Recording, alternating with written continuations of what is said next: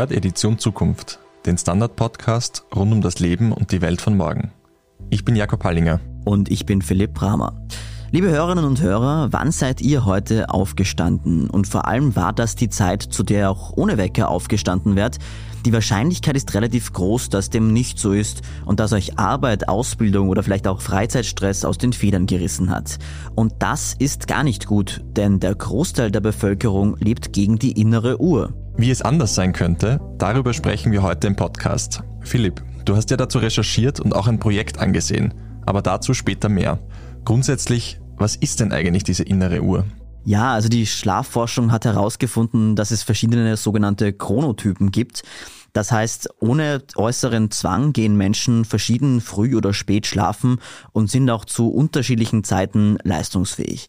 Manche Menschen sind etwa bereits um 9 Uhr abends extrem müde und stehen dafür gerne schon um 5 oder 6 Uhr morgens auf, kommen erst viel später am Tag oder auch erst in der Nacht so richtig in Fahrt, sind dann kreativ und leistungsfähig, gehen dafür aber auch später schlafen und stehen dafür erst um 10 oder 11 oder noch später wieder auf. Okay, das heißt, es gibt also unterschiedlich viele Früh- oder Spätaufsteher in der Bevölkerung. Ja. Du sagst, das sind so diese Chronotypen. Wie verteilen sich diese eigentlich in der Bevölkerung?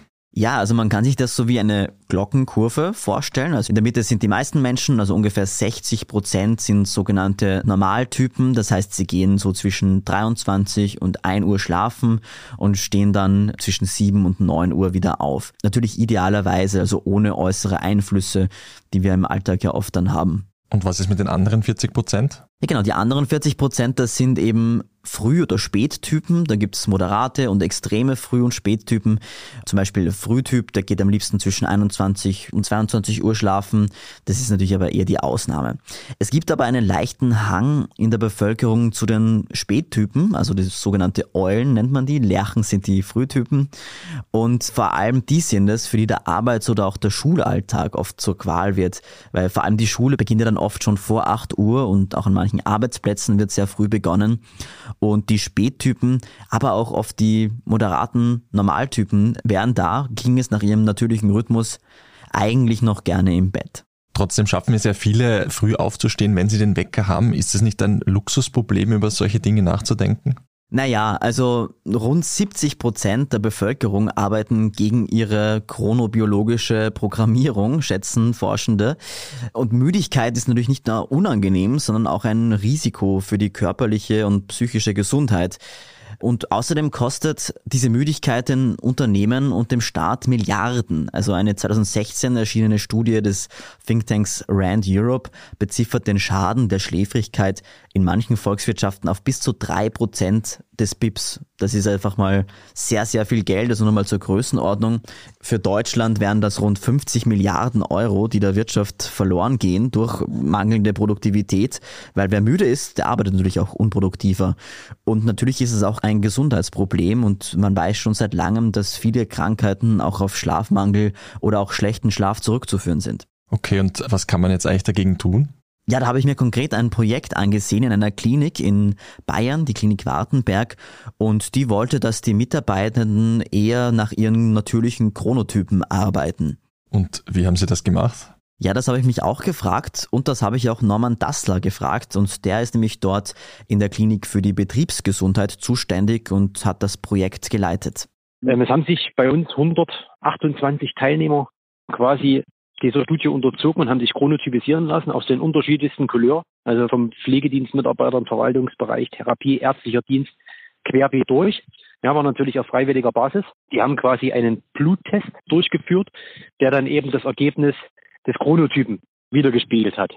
Mhm. Und mit diesem Ergebnis hat man quasi die Mitarbeiter mit einem Kurzinterview versehen, gleichzeitig einen Fragebogen ausfüllen lassen, einfach erstmal vollkommen objektiv von ihrer Warte aus und so ein bisschen, ich sag mal, nicht beraten um den Typen, aber einfach zu schauen in der Richtung, ist denn überhaupt, was weiß ich, wenn man eine Arbeitszeit umsetzt, nicht nur der Chronotyp ausschlaggebend, sondern gibt es vielleicht auch Zeiten vorher und nachher bei der Arbeitszeit, die berücksichtigt werden müssen.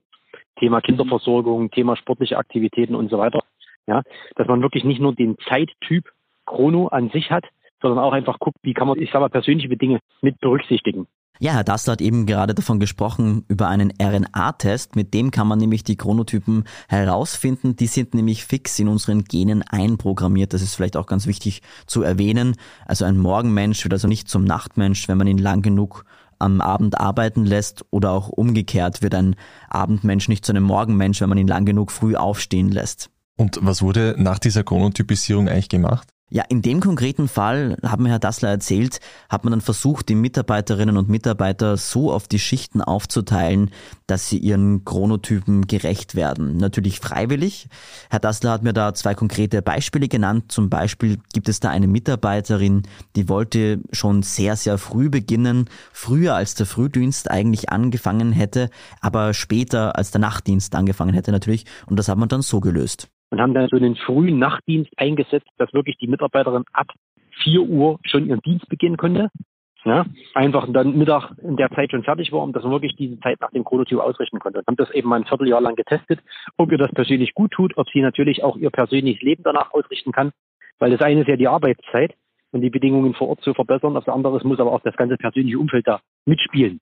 Ja, das war jetzt ein konkretes Beispiel auch eine Reinigungskraft, die eben im Endeffekt genauso ein früher Typ war, die halt im Vorfeld bei uns dann, ich sag mal, für die Reinigung von Treppenhäusern eingesetzt worden ist.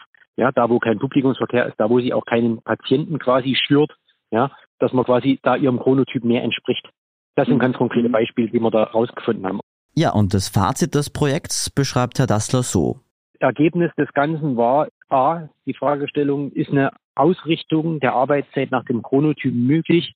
Konnte mit Ja beantwortet werden. Es gab tatsächlich Mitarbeiter, die eins zu eins umgestellt haben und dann natürlich gesundheitlich besser beieinander waren, weniger Schlafprobleme hatten, beispielsweise ohne Wecker mittlerweile aufstehen. Ja, das sind so alles so Anhaltspunkte, die da positiv hervorgetreten sind, keine gesundheitlichen Beeinträchtigungen oder kaum gesundheitliche Beeinträchtigungen mehr haben, ein besseres Wohlbefinden haben, mehr Enthusiasmus am Tag, um Dinge nachzugehen, die auch neben dem Arbeitsfeld sind.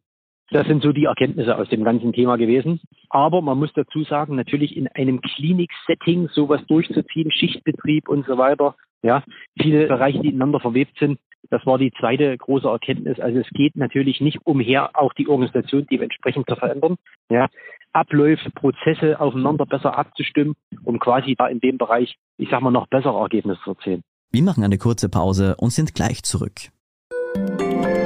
Guten Tag, mein Name ist Oskar Bonner. Ich habe den Standard gegründet, weil es damals einfach keine unabhängige liberale Qualitätszeitung gab. Guten Tag, mein Name ist Anna Haber und ich lese den Standard, weil er genau das noch immer ist. Und das ist heute so wichtig wie damals. Der Standard, der Haltung gewidmet. Okay, das hört sich jetzt ja alles sehr schön und gut an, aber ich denke mir, in vielen Bereichen wird es wahrscheinlich schwieriger sein, so ein Projekt umzusetzen. Also einfach zu sagen, dass man anfängt, wann man will, oder? Ja, das stimmt natürlich, dass nicht jeder in einem Büro arbeitet, wo man vielleicht Gleitzeit machen kann und die Arbeit erledigen kann, wann man will. In manchen Bereichen gibt es halt einfach fixe Schichten oder auch Öffnungszeiten. Ich habe dazu auch mit Michael Wieden gesprochen. Der ist Unternehmensberater und auf Chronobiologie spezialisiert. Er hat auch das Projekt in der Klinik Wartenberg, das wir eben besprochen haben, mitkonzipiert.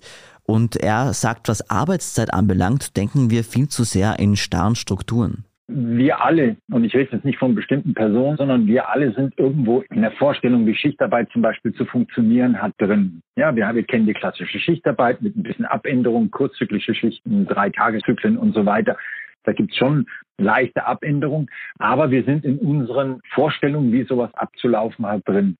Und das ist genau das, was wir eben versuchen aufzubrechen, dass es tatsächlich andere Möglichkeiten gibt, wie zum Beispiel liquide Schichten. Weil normalerweise ist es ja so, bisher haben wir eigentlich so Blockschichten. Das heißt, es gibt dann so das Team Frühschicht, es gibt das Team Spätschicht, es gibt das Team Nachtschicht und damit ein bisschen Abänderungen. Aber dass man zum Beispiel schlicht und einfach diese Schichtblöcke auflöst und jetzt hier tatsächlich nach chronobiologischen Parametern auch sagt, pass auf, jetzt fängt die Frühschichten eben nicht für alle um 6 Uhr an, sondern wir haben eben jetzt hier liquide Schichten, wo wir sagen, der eine fängt um 3 Uhr an, der nächste fängt um 7 Uhr an, dann quasi, dass sozusagen so eine verzahnte Schicht da ist und nicht mehr Teams übergeben werden, sondern tatsächlich auch Personen, Einzelpersonen immer wieder eine Übergabe haben. Das heißt, der eine hört mit der Schicht um 3 Uhr auf, der nächste fängt um 3 Uhr an.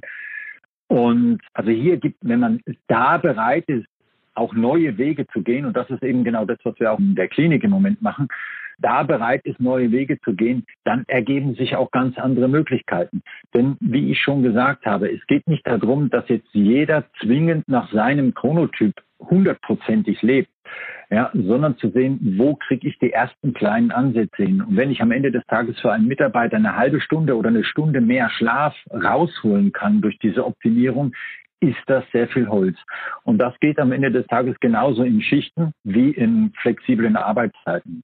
Werfen wir doch mal einen Blick in die Zukunft. Wie könnte denn eine Welt aussehen, in der jeder nach der inneren Uhr arbeitet? Ja, da hat mir Herr Wieden von einem Projekt erzählt, das er einmal in der deutschen Stadt Bad Kissingen durchgeführt hat. Chrono City hieß das und da wollte man nicht nur ein einziges Unternehmen, sondern gleich eine ganze Stadt chronobiologisch optimieren und das ging so. Normalerweise nur mal als Beispiel, ein Unternehmen möchte jetzt die Arbeitszeiten seiner Mitarbeiter nach Chronotypen optimieren.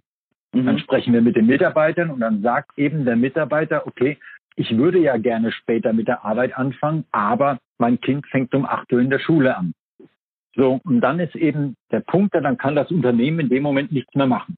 Als Chrono City Konzept liegt aber darin, dass wir sozusagen sehen, okay, ich habe jetzt das strategisch zum Beispiel in einer Kommune platziert, das Thema Chronobiologie.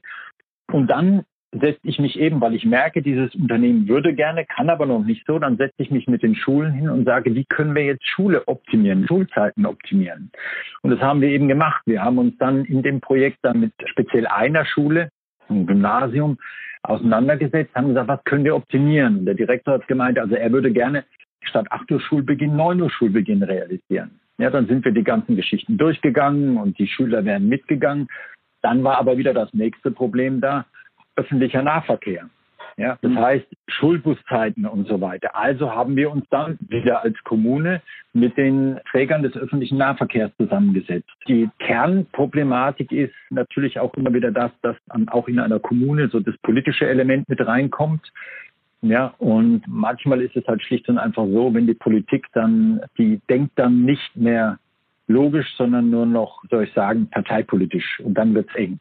Und außerdem werden auch die Eulen auch ziemlich stigmatisiert in der Gesellschaft. Also früh aufstehen gilt ja noch immer als Tugend eigentlich. Und wenn man zum Beispiel so in die Buchhandlung geht, dann liegen da ganz viele Ratgeber, wie zum Beispiel der 5 AM Club und um sich selbst zu optimieren und früh aufzustehen, weil wer früh aufsteht, der hat sein Leben im Griff. Das ist so ein bisschen der Unterton, der immer noch mitschwingt.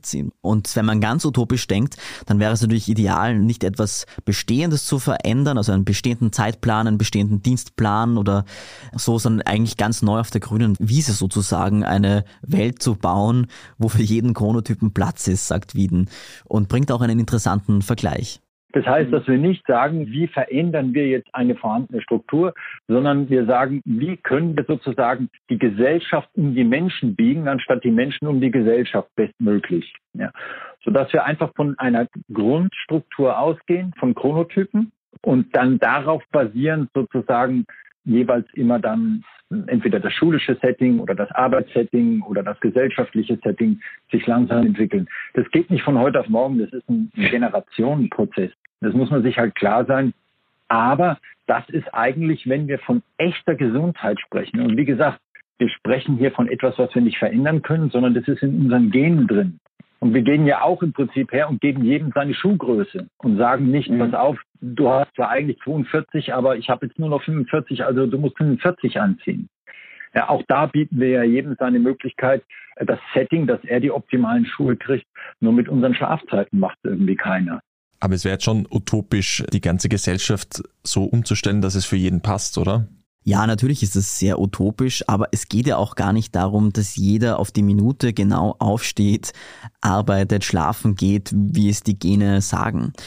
Aber, und da sind sich eigentlich die Schlafforscherinnen und Schlafforscher einig, zumindest was ich so gelesen habe und mit denen ich so gesprochen habe, dass Schlaf einfach enorm unterschätzt wird. Und wenn wir in Zukunft auch nur ein bisschen mehr darauf schauen, wie wir gut und richtig schlafen und den Rest daran anpassen, dann ist sicher auch schon sehr viel gewonnen. Das ist ein guter Abschluss auch, Philipp, für unseren Podcast. Eine Frage an euch, liebe Hörerinnen und Hörer. Wie und wann würdet ihr denn gerne arbeiten? Schreibt es uns auf der standard.at slash Zukunft. Dort findet ihr nämlich auch einen Artikel zu diesem Thema. Wir danken jedenfalls fürs Zuhören. Wenn euch der Podcast gefällt, dann bewertet uns doch bitte auf iTunes oder anderen Podcast-Plattformen. Wenn ihr uns unterstützen wollt, dann könnt ihr das mit einem Abo machen oder indem ihr Standard-Supporter werdet. Mehr dazu auf abo.derstandard.at.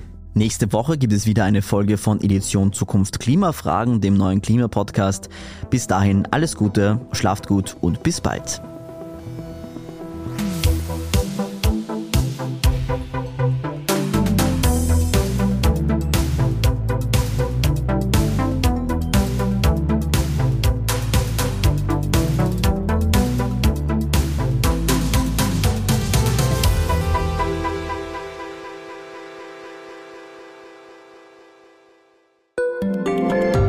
Eine kleine Wohnung im Zentrum, das wär's.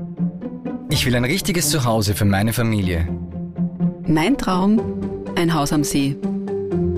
Was auch immer Sie suchen, Sie finden es am besten im Standard. Jetzt Immosuche starten auf Immobilien der Standard.at.